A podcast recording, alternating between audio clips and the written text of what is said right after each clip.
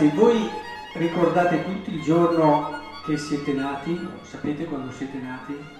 Sì. Che fate il compleanno, giusto? E sapete tutti il giorno in cui siete stati battezzati?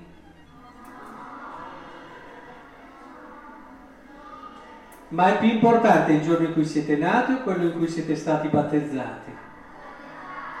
E allora come mai non lo sapete?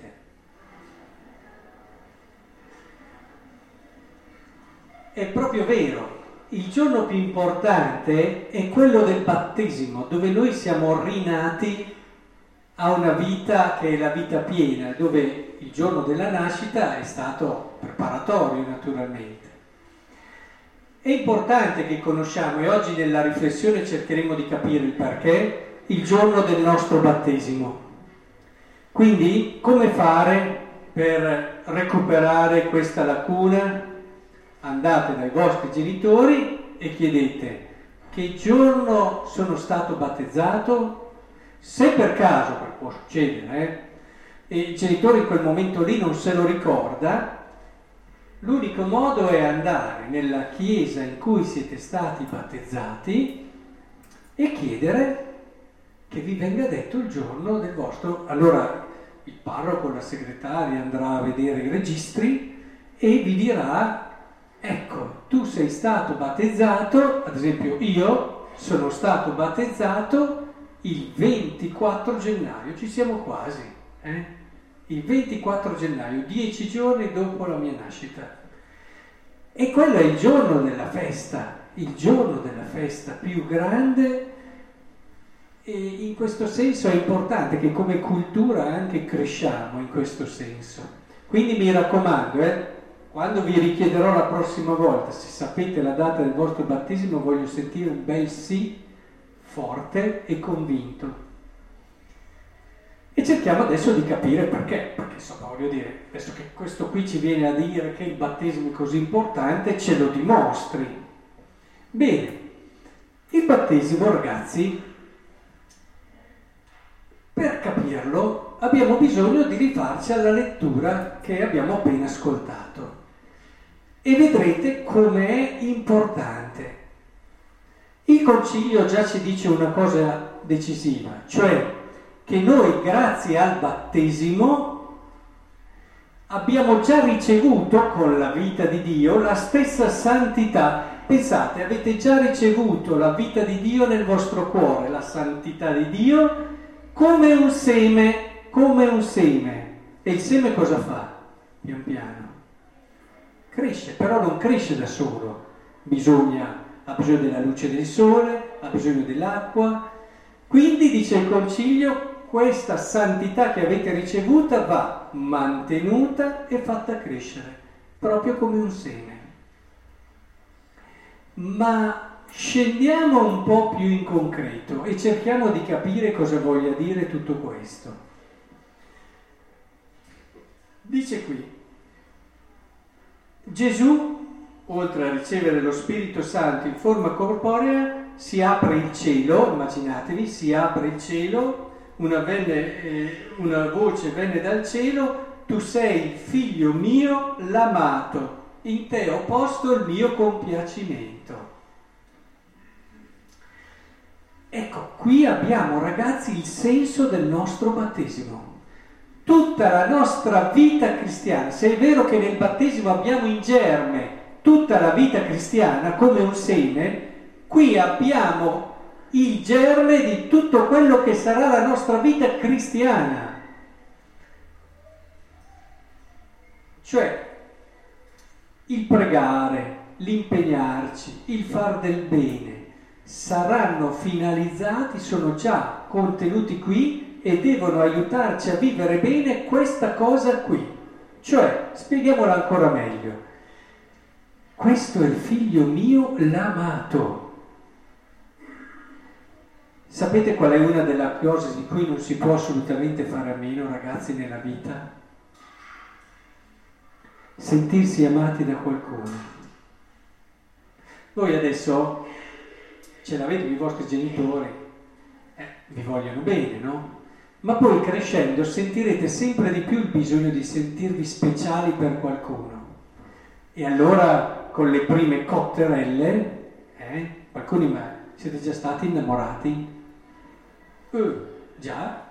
Siete già innamorati alla vostra età?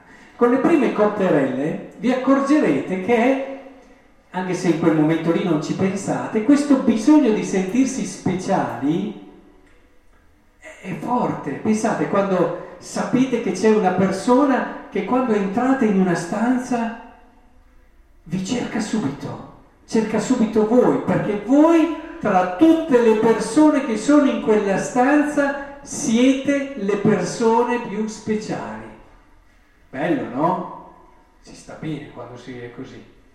Ma questa è un'esigenza. Quando poi questa poi nel matrimonio diventa stabile, sapere che c'è una persona che ha investito tutto quello che aveva, le sue risorse, tutta la sua vita per te, perché ha detto che non c'è modo più bello di vivere l'unica vita che ha se non al fianco tuo, se non camminando con te, perché questa è per lei la cosa più grande, quindi è un dirti tra tutte le persone, miliardi che ci sono nel mondo, tu sei speciale, tu sei l'amata. E poi anche andando avanti, è un'esigenza che abbiamo, insomma, gli anziani ad esempio sentono, avete i nonni spesso, molti di voi ce li avranno i nonni, speriamo, alcuni forse li hanno anche già in paradiso, ma se avete i nonni fategli sentire che sono speciali, perché quando si diventa anziani c'è un bisogno fortissimo di sentire che sei speciale per qualcuno sarà anche la fragilità del momento, sarà che senti che la vita sta andando e comincia a scapparti, ma in quei momenti lì si è sensibili, tanto che a volte le persone anziane si risentono con più facilità se magari trascuri certe cose o non hai tutte le attenzioni del caso, perché è fisiologico, questo bisogno di sentirsi amati e speciali è un bisogno che nella vita uno si accomp- accompagna tutta la sua esistenza in fondo. Pensate, fin dal battesimo c'è questo germe dove Dio ci dice la cosa più importante della tua vita, io te la dono. Tu non ci sarà momento della tua vita dove non ti sentirai speciale per me e dove non sentirai che tu sei per me l'amato. E quindi conta su di me, Vedete, noi nella vita cristiana dobbiamo lavorare per convincerci di questo. Voi sapete che Dio vi vuol bene, no? Però un conto è saperlo così e un conto è che entri davvero questa cosa nella vostra vita. Pregare, ad esempio, pregate sempre, mi auguro, serve a questo. Io prego per convincere il mio cuore che Dio mi ama anche nei momenti di difficoltà, di prova, quando magari sono nel buio e faccio fatica a sentire il calore dell'amore di qualcuno, ecco che è proprio lì che io, grazie alla preghiera, confermo il mio cuore del fatto che Dio mi ama. È il tesoro più grande, avere il cuore in questa certezza. Non c'è niente che ci può vincere quando siamo sicuri di questo. Ma poi si dice un'altra cosa molto bella qui. In te ho posto il mio compiacimento. Cioè, non solo ti amo, non solo sei speciale per me, ma tu sei il mio piacere. Vedete, voi ragazzi non ci badate perché siete piccoli, però i vostri genitori in tanti momenti sono lì che vi guardano e voi rappresentate per loro il più grosso piacere. Quando vi guardano i vostri genitori e nel loro cuore sentono intimamente, profondamente, che voi siete la cosa più preziosa per loro, si dilata il loro cuore, è il piacere più bello, quello di contemplare i propri figli. Pensate che bello, voi siete il piacere dei vostri genitori. E adesso qui Dio vi sta dicendo che siete il piacere anche suo. Quante volte Dio si ferma a contemplarci continuamente e voi siete la gioia di Dio, il piacere di Dio. E questo fin dal battesimo è scritto ed è donato. Io non so se vi rendete conto come il battesimo ci apra la possibilità di una vita straordinaria, straordinariamente bella. E, e quando se noi riusciamo a capire questo nella nostra vita cristiana, dobbiamo fare proprio questo, entrare in questo mistero e comprendere queste verità, come anche quella della vita fraterna. Perché? Attenzione, vi faccio una domanda impegnativa, per modo di dire. Ma se Dio è vostro Padre, voi tra di voi cosa siete? Bravissimo. Fratelli. Ora, questa non è una cosa piccola. La carità fraterna è una delle cose più importanti della vita, per questo siamo al cuore della vita cristiana. Impegnarsi e lavorare per vivere fino in fondo la carità fraterna. E non è scontato questo, eh? Voi potete dire sì, lo so che Dio mi ama, sì, lo so che Dio è mio padre.